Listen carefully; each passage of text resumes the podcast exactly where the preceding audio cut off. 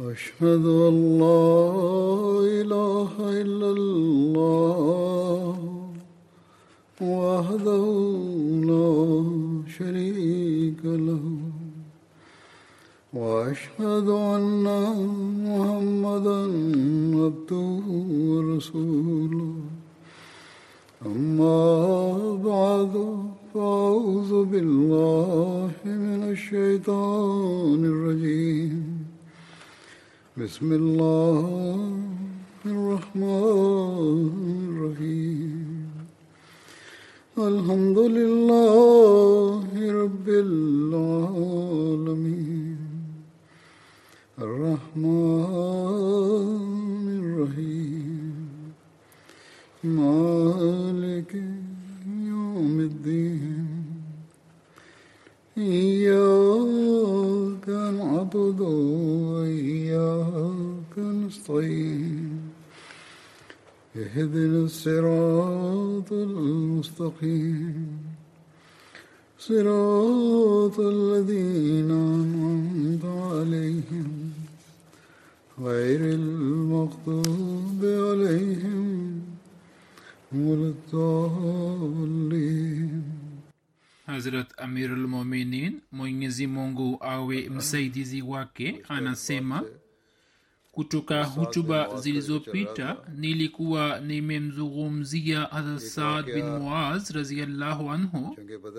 Tukio moja la imani na unyofu wake litokalo katika vita vya badar ambalo lilikuwa limebainishwa katika hutuba iliyopita musleh maud raziallahu anhu pia amelieleza kwa njia yake makhsus yeye anasema hili ni jambo la kawaida ya kwamba pale mapenzi yanapopatikana mtu hapendi kabisa kwamba mpendwa wake apate taabu yoyote na hakuna apendaye ya kwamba mpenzi wake aende vitani mbali hutumia njia zote ili muhibu wake asalimike kutoka vitani. Vivyo hivyo masohaba walikuwa hawapendi ya kwamba mtume salallahu alaihi wasallam ashiriki katika vita na kutokupenda kwa masahaba kulikuwa si kwa ajili yao bali walikuwa hawakupenda kuhusu mtume salllahualwalhi wasalam ya kwamba aende vitani. Na hiyo ilikuwa hamu yao ambayo kila ashiki anakuwa kwa mpenzi wake. Pia twaona na kutoka historia tunapata uthibitisho wake wa kutosha ya kwamba mtume salallahu alaihi waalihi wasallam alipofika karibu na uwanja wa badr akawaambia masuhaba akisema ya kwamba mwenyezi mungu ameniambia ya kuwa tutapigana na jeshi na si kwa msafara. kisha mtume salallahu akashauriana na masahaba na akasema ya kwamba niambieni mnasemaje masahaba wakubwa waliposikia habari yake wakasimama mmoja baada ya mwingine na wakatoa hutuba za kusisimua imani na wakasema tuko tayari kwa ajili ya kutoa huduma za aina zote. Mmoja alikuwa akisimama na baada ya kueleza hisia zake alikuwa akiketi. Kisha alikuwa anasimama mwingine naye alikuwa akitoa ushauri na alikuwa nakaa ilmuradi wote waliosimama wakasema ya kwamba ikiwa mungu wetu ametuamrisha basi lazima tutapigana. Lakini kila mara mshauri alipokuwa akikaa mtume sallahualwasalam alikuwa anasema nipeni ushauri. Na sababu yake ilikuwa ndiyo hii ya kwamba hadi sasa masahaba wote waliokuwa wamesimama na kutoa ushauri walikuwa wametokana na muhajirina na mtume salallahu alehi wasallam akaendelea kusema mara kwa mara ya kwamba nipatiwe ushauri. Hapo saad bin muaz kiongozi wa aus akaelewa matakwa ya mtume salallahu alehi wasallam na kwa niaba ya maanswar akasimama na akasema ewe mtume wa mungu ushauri umetolewa mbele yako lakini hata hivyo unasema kwamba nipeni ushauri. Inaonekana ya kwamba unataka kujua rai ya maanswar hadi sasa sababu ya kunyamaza kwetu ilikuwa ndiyo hii tu ya kwamba ikiwa tutaunga mkono. na wazo la kupigana vita muhajirina wasije wakafikiri ya kwamba watu hawa wanataka kupigana na kaumu yetu na wanapenda kuwaua. kisha akasema iwe mtume wa mungu labda unafikiri kuhusu mkataba ule wa baiati akba ambao ulikuwa na sharti letu ya kwamba endapo maadui wataishambulia madina basi tutapigana nao lakini ikiwa vita itatokea nje ya madina basi hatutawajibika kwayo. mtume salllahualwasalam akasema ndiyo saad bin muaz akasema iwe mtume wa mungu wakati ule tulipokuwa tumekuleta madina tulikuwa hatujui kuhusu hazi na cheo chako cha juu. Lakini kwa sasa tumeshatambua uhakika na ukweli wako kwa macho yetu. sasa mkataba huo hauna thamani yoyote mbele yetu yaani mkataba tuliokuwa tumefunga nawe wakati wa baiati akba ulikuwa mkataba wa kawaida tu wa kidunia. Lakini kile tulichokiona sasa na macho yetu ya kiroho yamepata kufumbuka sasa baada yake mkataba ule hauna uzito wowote. Hivyo uende upendako. Tuko pamoja nawe na naapa kwa mungu ikiwa utatuamuru ya kwamba tujitumbukize baharini tutatumbukia. Na kati yetu hakuna hata mmoja atakayebaki nyuma. Ewe mtume wa mungu tutapigana mbele yako na nyuma yako kulia kwako na kushoto kwako. Na adui hataweza kukufikia hadi apite akikanyaga maiti zetu. Muslim maud. anhu akieleza maelezo ya aya kumi na mbili ya sura rat isemayo kuwa lahu muaqibatun min baini yadaihi wa min khalfihi. yani kwa ajili yake wapo walinzi watembeao mbele yake na nyuma yake. huzur anasema kwamba zama nzima ya utume wa mtume muhammad salllahualaihiwaalaihi wasallam ni ushahidi wa uhifadhi huo ambao mwenyezi mungu alikuwa amemwahidi akisema ya kwamba mbele na nyuma yako tumewateua walinzi.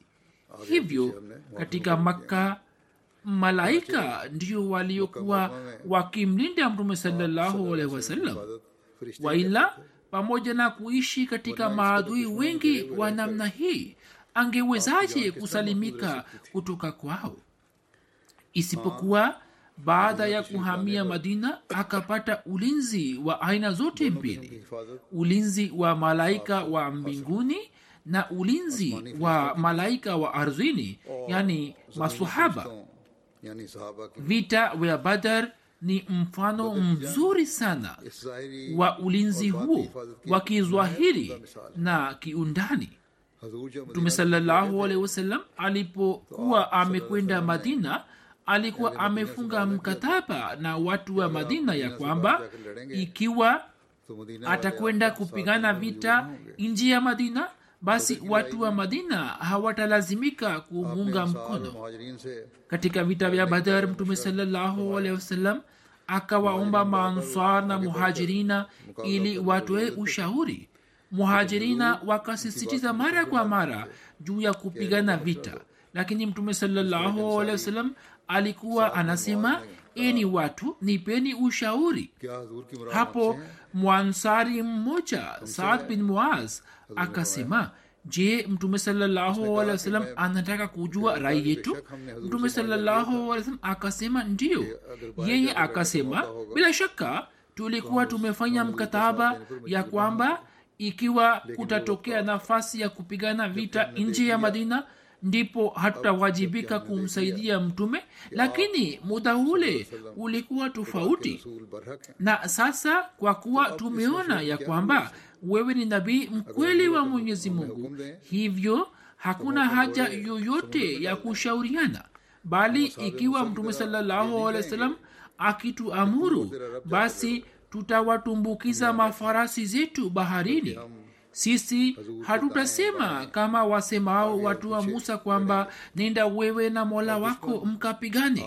sisi tumekaa hapa bali tutapigana kulia na kushoto kwako mbele na nyuma yako na adui hataweza kukufikia hadi apite akikanyaga maiti zetu. Musleh maud anhu anasema katika mtazamo wangu hata watu hawa wenye ikhilasi na imani pia walikuwa miongoni mwa wale walinzi ambao mwenyezi mungu alikuwa amewateua kwa ajili ya kumlinda kwa ajili ya kumlinda mtume sawasalam sahaba mmoja anasema nilishiriki pamoja na mtume sawasalam katika vita kumi na tatu. Lakini mara nyingi mno wazo limetoka moyoni mwangu kwamba mimi badala ya kupata bahati ya kushiriki katika vita hizi zote ningekuwa msemaji wa maneno haya yatokayo kinywani mwa saad bin muaz yaelezayo imani na unyofu wake.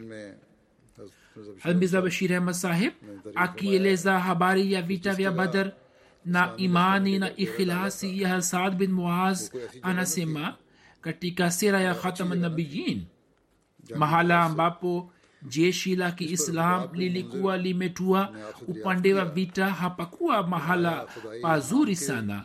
Hapo hubab bin munzar akamuuliza mtume salllahu alehi wasallam akisema kuwa je kwa sababu ya ufunuo wa mungu umepapenda mahala hapa au umepachagua kama hila ya kijeshi tu? Mtume wasallam akasema kuhusiana na sehemu hiyo haijatokea amri yoyote ya mwenyezi mungu hivyo kama unataka kutoa ushauri vovote basi toa tu. Hubaba akasema basi katika fikira zangu mahala hapa hapafai.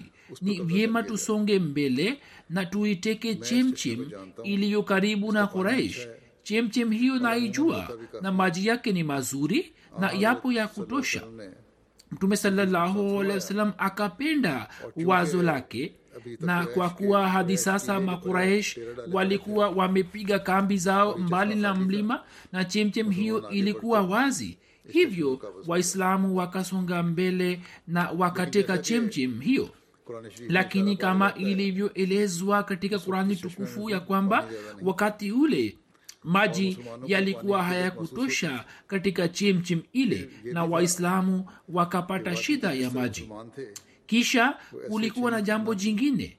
Nalo ni kwamba sehemu ya bonde iliyokuwa upande wa waislamu haikuwa nzuri kwani ilikuwa na mchanga mwingi sana na kwa sababu yake miguu yao ilikuwa inateleza.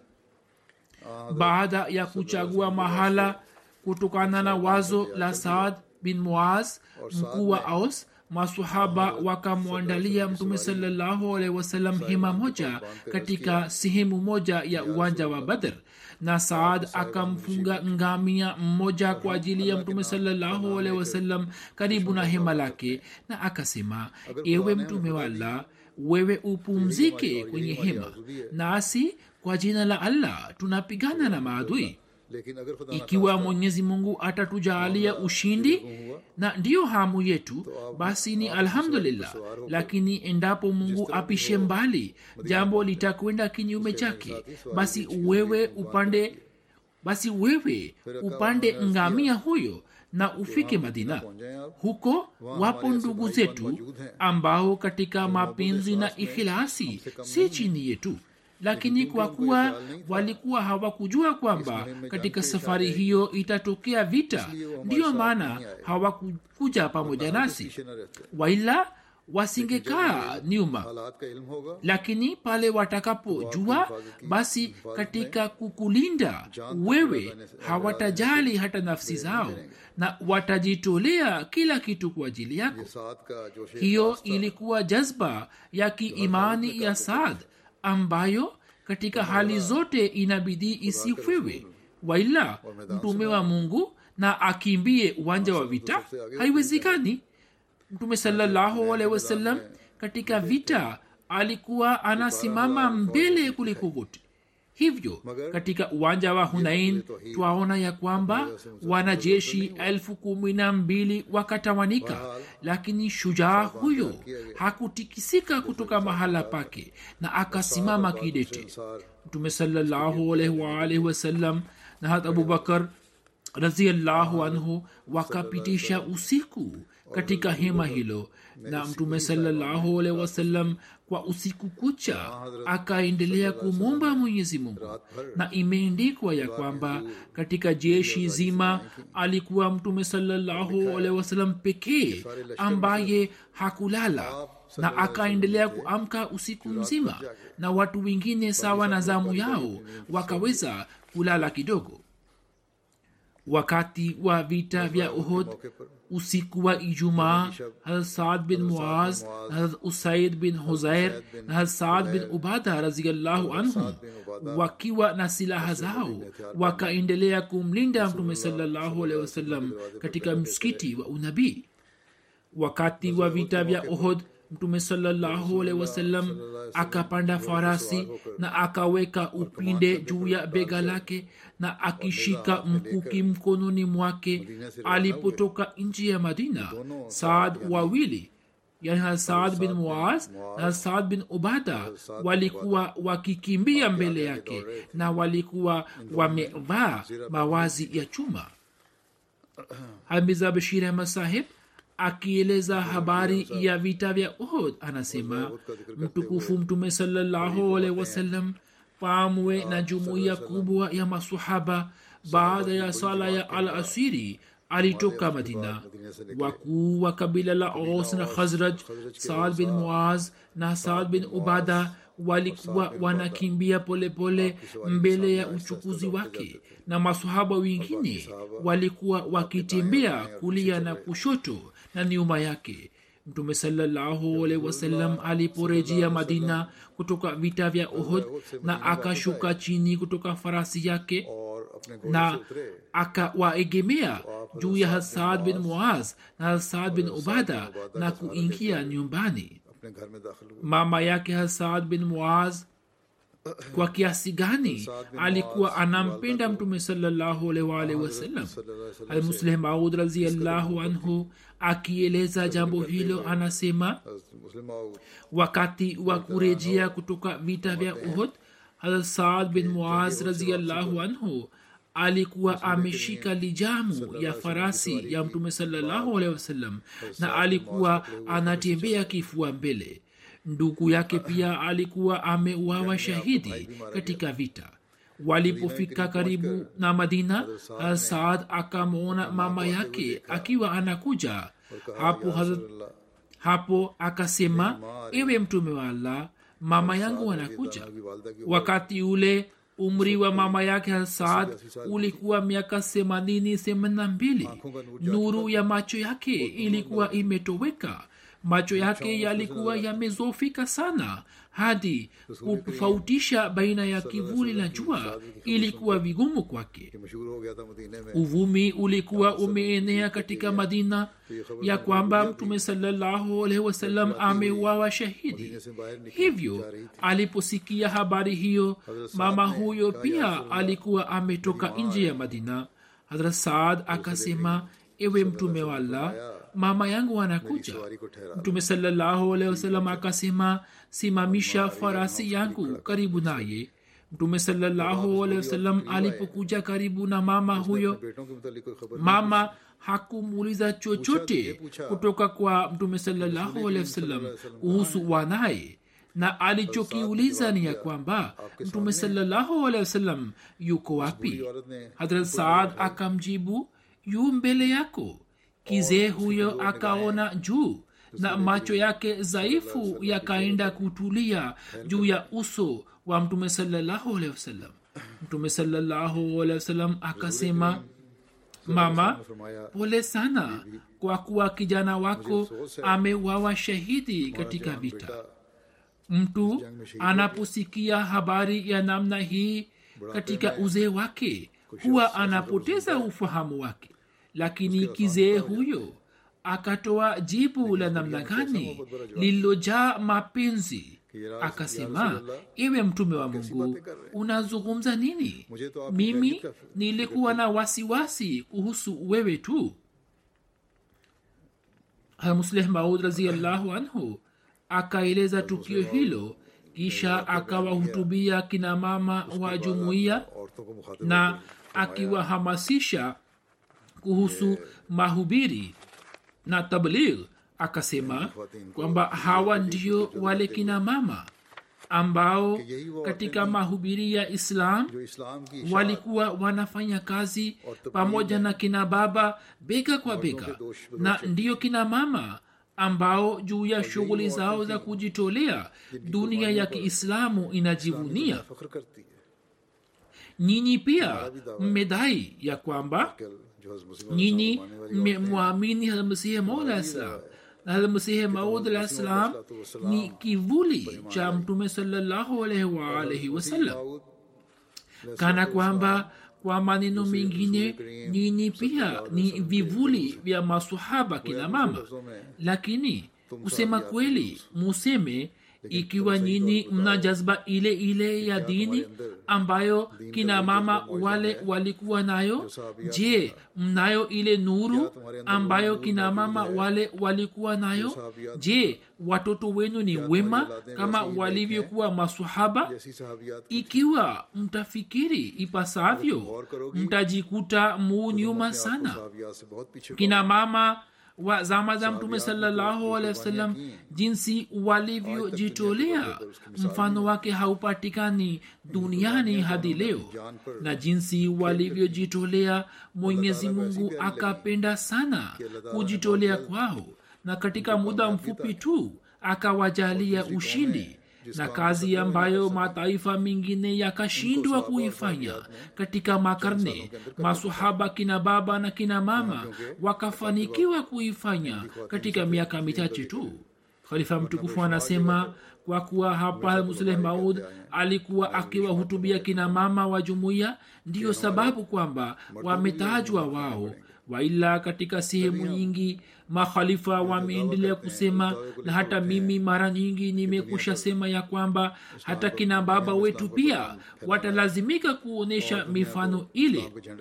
ndipo sisi tunaodai na tumetoka na madhai haya ya kwamba tutasambaza ujumbe wa islam duniani na tutaileta dunia chini ya bendera ya islam.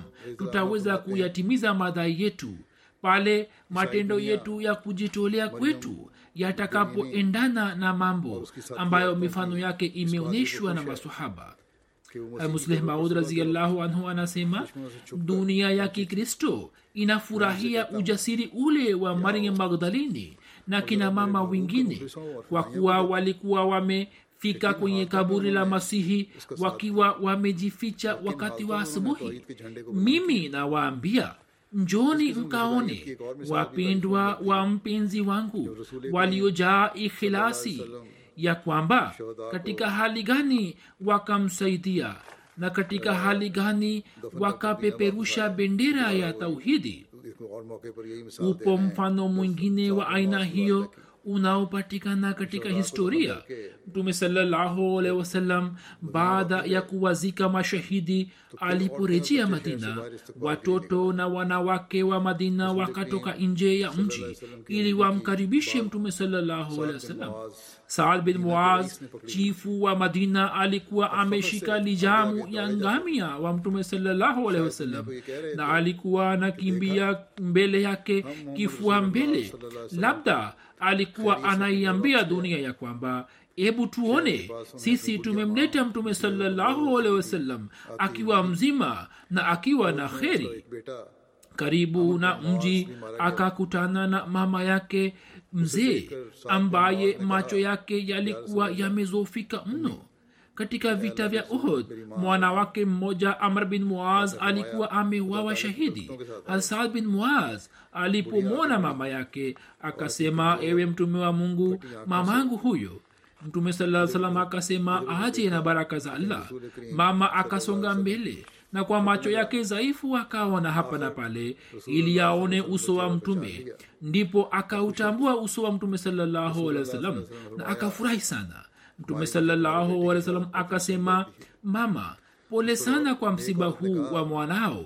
Hapo mama huyo mwema akasema ewe mtume wa mungu pale nilipoona kuwa u mzima basi ujue kwamba nimekula msiba huu kwa kuuchoma moto. Khalifa mtukufu anasema maneno haya ya kula msiba kwa kuuchoma kwenye moto ni maneno ya ajabu mno na yanaeleza hisia nzito za mapenzi. Ghamu hula binadamu. Mama huyo ambaye katika uzee wake fimbo yake ya kuegemewa ilikuwa imevunjika. kwa ujasiri gani anasema ya kwamba ghamu ya mwanangu itanimalizaje? Ikiwa muhammad salllahu alih wa sallam yuu mzima basi mimi nitakula ghamu hiyo na mauti ya mwanangu hautakuwa sababu ya kufa kwangu bali wazo hili ya kuwa mwanangu amejitolea uhai wake kwa ajili ya mtume wasallam litakuwa sababu ya kuniongezea nguvu. musleh maud raziallahu anhu akiwasifu maanswar na akiwaombea anasema ini maanswar nafsi yangu ijitolee kwenu. nyinyi mlipata sawabu nyingi mno.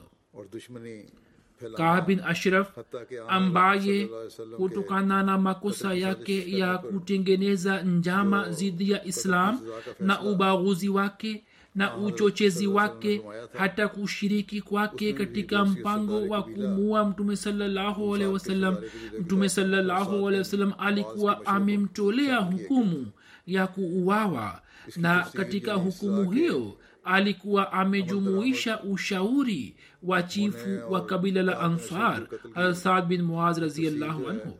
Maelezo yake na jinsi hukumu hiyo ilivyotekelezwa na mauaji ya kaa bin ashraf nimekwisha eleza katika hutuba zilizopita.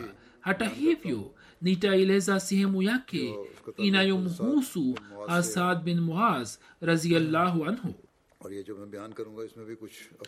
Mtume sallallahu alipohamia na kufika Madina, kabin Ashraf pamwe na Mayahudi wengine akashiriki katika mkataba ule wa uhusiano mwema na utengamano na ushirikiano na kulindana ambao ulikuwa umefanyika baina ya mtume sawasalam na mayahudi wa madina.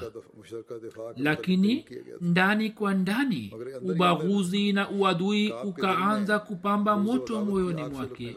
Naye kwa kutumia njama mbalimbali mbali, na kwa mipango yake ya kisiasa akaanza kumpinga mwanzilishi wa islam na islam kwa jumla hivyo imeandikwa kuwa kila mwaka kaab alikuwa anawapa mashekh wa kiyahudi msaada mwingi. Siku moja akawauliza mashekh hawa ili wamwambie kwamba vitabu vya dini yao vinasemaje kuhusu mtume sallahualwasalam je ni mkweli au la? Wakasema kizwahiri inaonekana ndiye yule tuliyekuwa tumeahidiwa katika mafundisho yetu kaab aliyekuwa mpinzani mkubwa wa islam na mtume salallahu alehi aliposikia jibu lao akakasirika sana na akawakaribia na akawafukuza tu na msaada aliyokuwa anawapa akauzuia.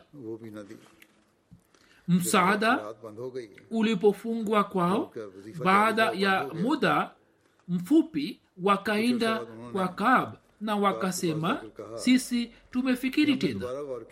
khalifa mtukufu anasema hata leo pia mashekh hawachi pesa. Na hiyo ndiyo ilikuwa hali yao. hivyo wakasema tumefikiri upya kimsingi muhammad si yule nabii ambaye tulikuwa tumeahidiwa. Hapo kaab akawafurahia na akaanza kuwapatia msaada. kwa vyovyote vile jambo hilo lilikuwa si kubwa kwamba alikuwa amepata nguvu ya mashekh wa kiyahudi. Lakini jambo lililokuwa linatisha zaidi lilikuwa, lilikuwa hili ya kwamba baada ya vita vya badar kab alikuwa ameanza kuonyesha tabia iliyokuwa imejaa ufisadi na fitina tu. Na kwa sababu yake hali ilikuwa imepata sura mbaya sana kwa ajili ya waislamu. Wakati wa vita vya badar waislamu walipopata ushindi usio na kifani na wengi wa wakuu wa kikuraishi wakauawa. Hapo kab akaelewa ya kwamba sasa dini hiyo mpya kuisha kwake si rahisi. Tulikuwa na fikra kwamba itaisha yenyewe lakini sasa inaonekana kwamba dini hiyo itaenea. Hivyo baada ya vita vya badar akaanza kutumia nguvu zake zote katika kuiangamiza dini ya islam na akatumia kila njia iwayo na akaamua kwamba hatakaa hadi awe amemaliza islam na kama nisemavyo ya kwamba na kama nisemavyo ya kwamba baada ya kutokea ushindi wa waislam katika badar kab alikuwa ameongezeka mno katika ghadhabu yake. Hivyo pale alipoamua kwamba shabaha yake ni kuiangamiza islam akajiandaa kwa ajili ya safari na akaelekea maka na huko kwa kutumia njia mbalimbali mbali, na kutokana na shairi zake akawachochea makuraishi na akawachangamsha ili walipize kisasi. Akawaambia ya kwamba mmeshindwa vibaya wakuu wenu wamewawa na nyini mmekaa bure. nendeni mkalipize kisasi. Wao wakachangamka. Yeye kwa kupitia hutuba zake na kwa shairi zake akawachochea sana na kutokana na uchochezi huo wa kab hisia zao zilipopata hasira kali ndipo wakaenda katika kaba naye akawaongoza katika kuchukua kiapo na akachukua ahadi huko wakishika mapazi ya kaba ya kwamba sisi hatutakaa kwa amani hadi tumalize islamu na mwanzilishi wake alipofanikiwa katika njama yake hakuishia hapa tu bali akaelekea kwa makabila mengine ya uharabuni na kisha akayatembelea makabila mbalimbali. mbali na akawachochea dhidi ya waislamu. Kisha akaja madina na akaendelea na harakati zake na akaanza kutunga mashairi machafu yaliyowakashifu na kuwazalilisha wanawake waislamu na hakuishia hapo. bali pia akajaribu na kupanga njama ya kumua mtume waalaihi wasallam na akaendelea kusambaza upinzani dhidi ya waislamu na akajaribu na akapanga mpango wa kuumua mtume salallahu alaihi waalaihi wasallam na akamwita mtume salallahu alaihi wasallam nyumbani kwake na kwa kuwatumia vijana wa kiyahudi akapanga mpango wa kumuua mtume salallahu alaihi waalaihi wasallam kwa fadhila za allah mtume salallahu alaihi wasallam akapata taarifa yake kwa wakati na yeye hakuweza kufanikiwa katika mpango wake hali ilipofikia mbaya kiasi hiki na kaab alipovunja ahadi na akafanya uasi dhidi ya serikali na kutokana na njama zake na fitina na uchochezi na matusi na kushiriki kwake katika mpango wa mauaji wa mtume salallahu mtume salallahu alehi wasallam. Ambaye kutokana na mkataba huo uliokuwa umefanyika baina yake na baina ya wakazi wa madina alikuwa raisi na hakimu mkuu wa serikali ya madina. Akafanya uamuzi wake kwamba kabin ashraf kutokana na makosa yake na kutokana na mazambi yake anastahili auwawe na akawaambia baadhi ya masahaba zake ya kwamba waende wakamue kabu kutokana na hali na mambo makhsus mtume sallahualwasalam akatoa amri ya kwamba kaab asiuawe hazarani bali watu wachache kwa siri tu wakiona muda muwafaka waende na wakamue. Na kazi hiyo akamkabizi kwa muhammad bin maslama na akamwamrisha kwamba njia yote utakayoitumia kabla hujafanya chochote uwe unapata ushauri kutoka kwa saad bin muaz ambaye ni chifu wa kabila la aus. Hivyo muhammad bin maslama akifuata ushauri wa saad bin muaz akachukua abu naila na masahaba wengine wawili watatu pamoja naye na akatekeleza amri ya mauaji ya kab ambayo maelezo yake na njia waliokuwa wameitumia kama nisemavyo kwamba maelezo ya tukio hilo nimekushaeleza katika hutuba zangu za nyuma.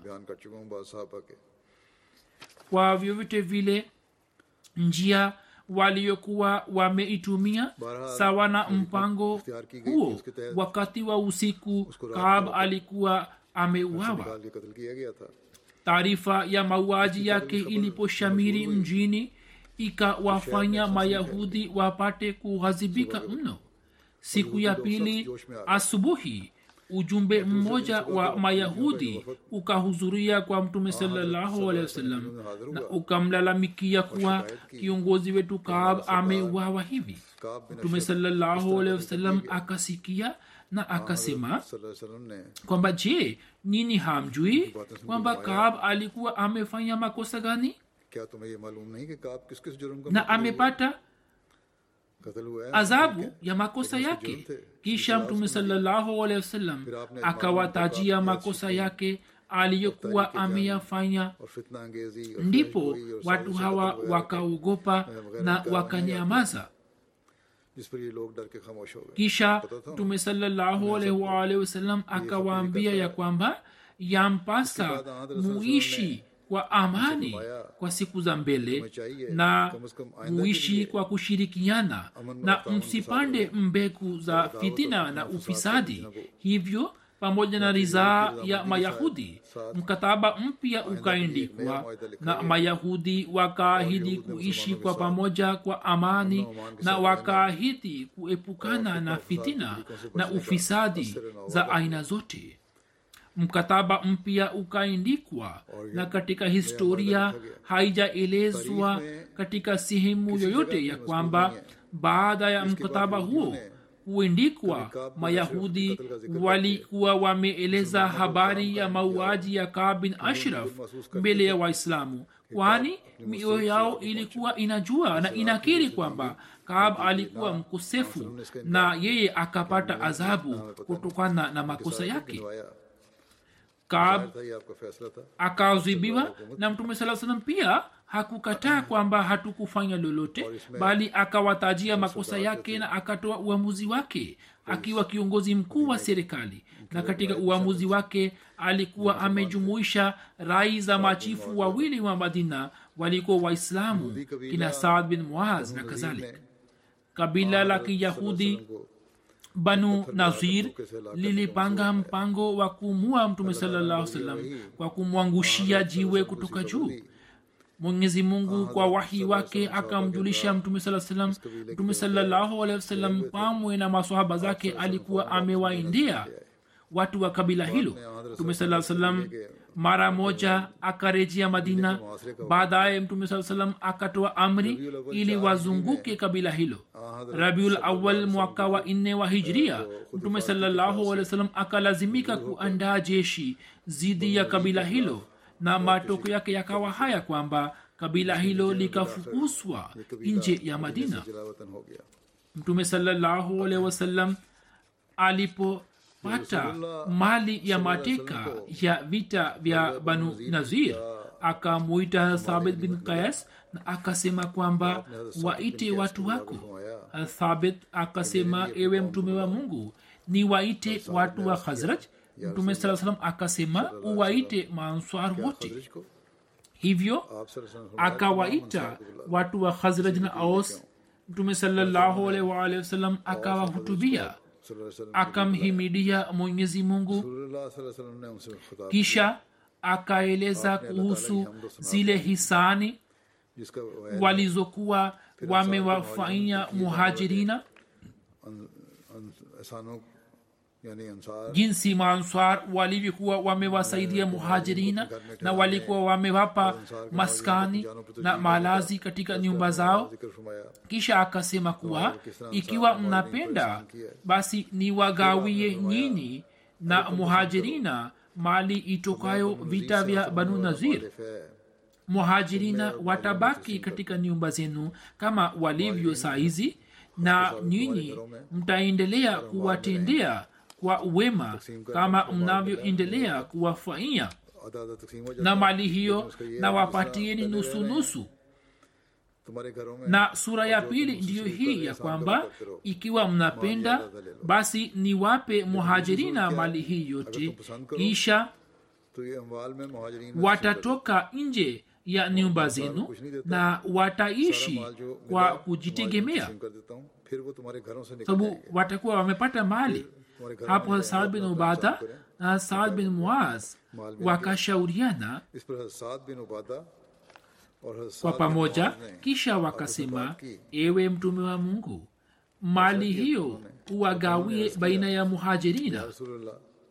na pia wakasema ya kwamba muhajirin waendelee kuishi katika nyumba zetu kama kawaida na hatutaki kwamba baada ya kupata mali waache nyumba zetu na udugu wetu huo tunataka uendelee na udumu na wakasema kuwa ewe mtume wa mungu tuko razi na hatuna upingamizi wowote juu ya uamuzi wako na wewe unaweza kuwagawia muhajirina mali zote hapo mtume salallahu salam akasema ewe allah uwarehemu maanswar na uwarehemu watoto wa answar. Kisha mtume sallahualwasalam akawagawia muhajirina mali ya mateka na hakumpa yeyote kutoka answar isipokuwa watu wawili tu waliokuwa na haja nayo ambao walikuwa sahel bin hanaif na abu dajana na mtume saa salam akampatia saad bin muaz upanga wa abu haqiq myahudi. Upanga wake huo ulikuwa na umaarufu mkubwa katika mayahudi. Tukio la ifk litokalo na hat aisha raziallahu anha akashutumiwa mtume alaihi hat aisha raziallahu anha na familia yake wakauzika mno. Na katika zama hizi siku moja mtume salallahu wasalam wasallam alipoeleza kuhusu mwenendo huo mbaya wa wanafiki mbele ya masahaba zake wakati huo saad bin muaz akaeleza hisia zake za kiimani tukio hilo limeelezwa hat maud raziallahu anhu na nilipokuwa nimeeleza kumbukumbu mista nilikuwa nimeeleza habari yake hata hivyo sehemu inayomhusa saad bin muaz nitaieleza hapa. kama nisemavyo kuwa siku moja mtume sallahualwasalam alitoka nchi ya nyumba na akawakusanya masahaba na akasema nje yupo atakaye ni okoa kutoka mtu ambaye ameni uzi muradi wake ulikuwa abdullah bin ubai bin sulul hazrat saal bin muaz raziallahu anhu aliyekuwa chifu wa kabila la os akasimama na akasema ewe mtume wa mungu ikiwa mtu huyo ni kati yetu basi tuko tayari kumua. Na ikiwa yupo kutoka kabila la hazraj hata hivyo tuko tayari ya kumua.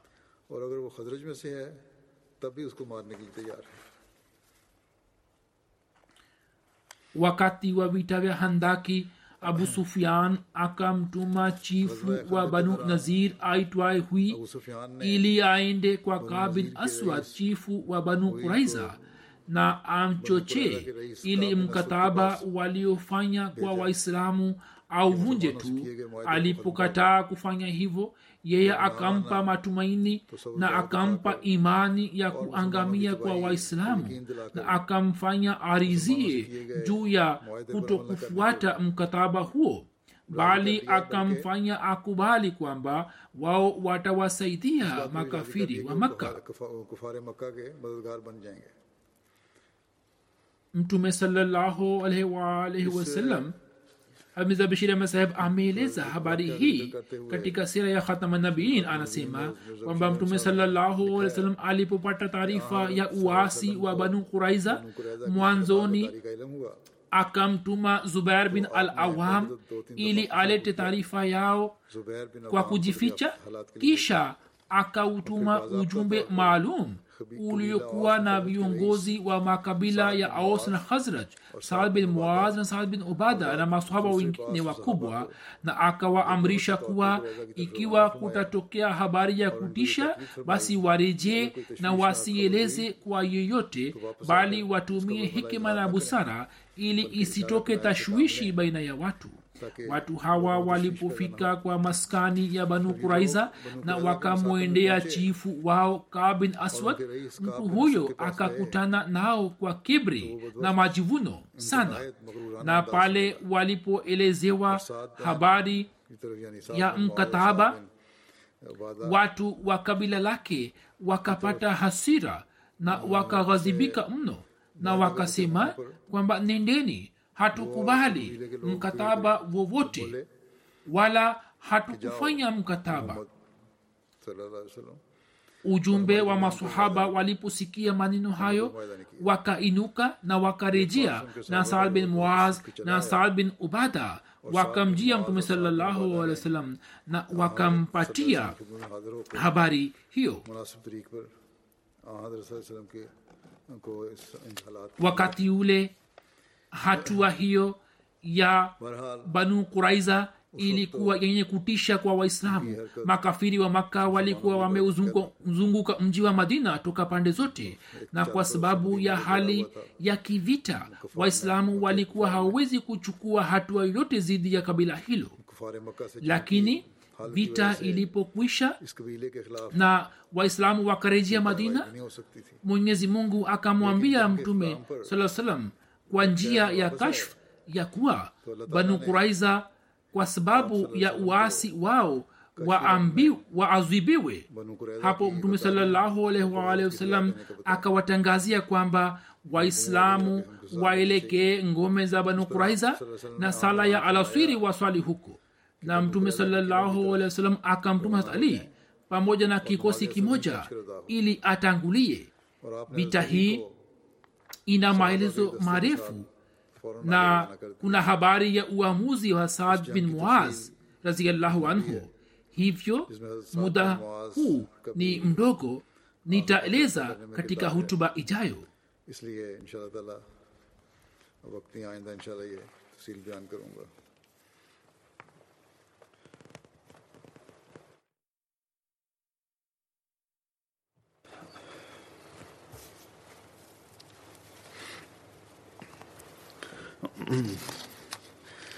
الحمد لله الحمد لله نحمده ونستعينه ونستغفره ونؤمن به ونتوكل عليه ونعوذ بالله من شرور أنفسنا ومن سيئات أعمالنا.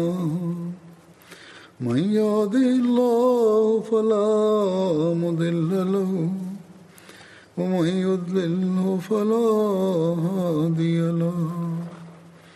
ونشهد أن لا إله إلا الله ونشهد أن محمدا عبده ورسوله. عباد الله رحمكم الله. إن الله يأمر بالعدل والإحسان وإيتاء ذي القربى وينهى عن الفحشاء والمنكر والبغي يعظكم لعلكم تذكرون اذكروا الله يذكركم وادعوه يستجب لكم ولذكر الله أكبر.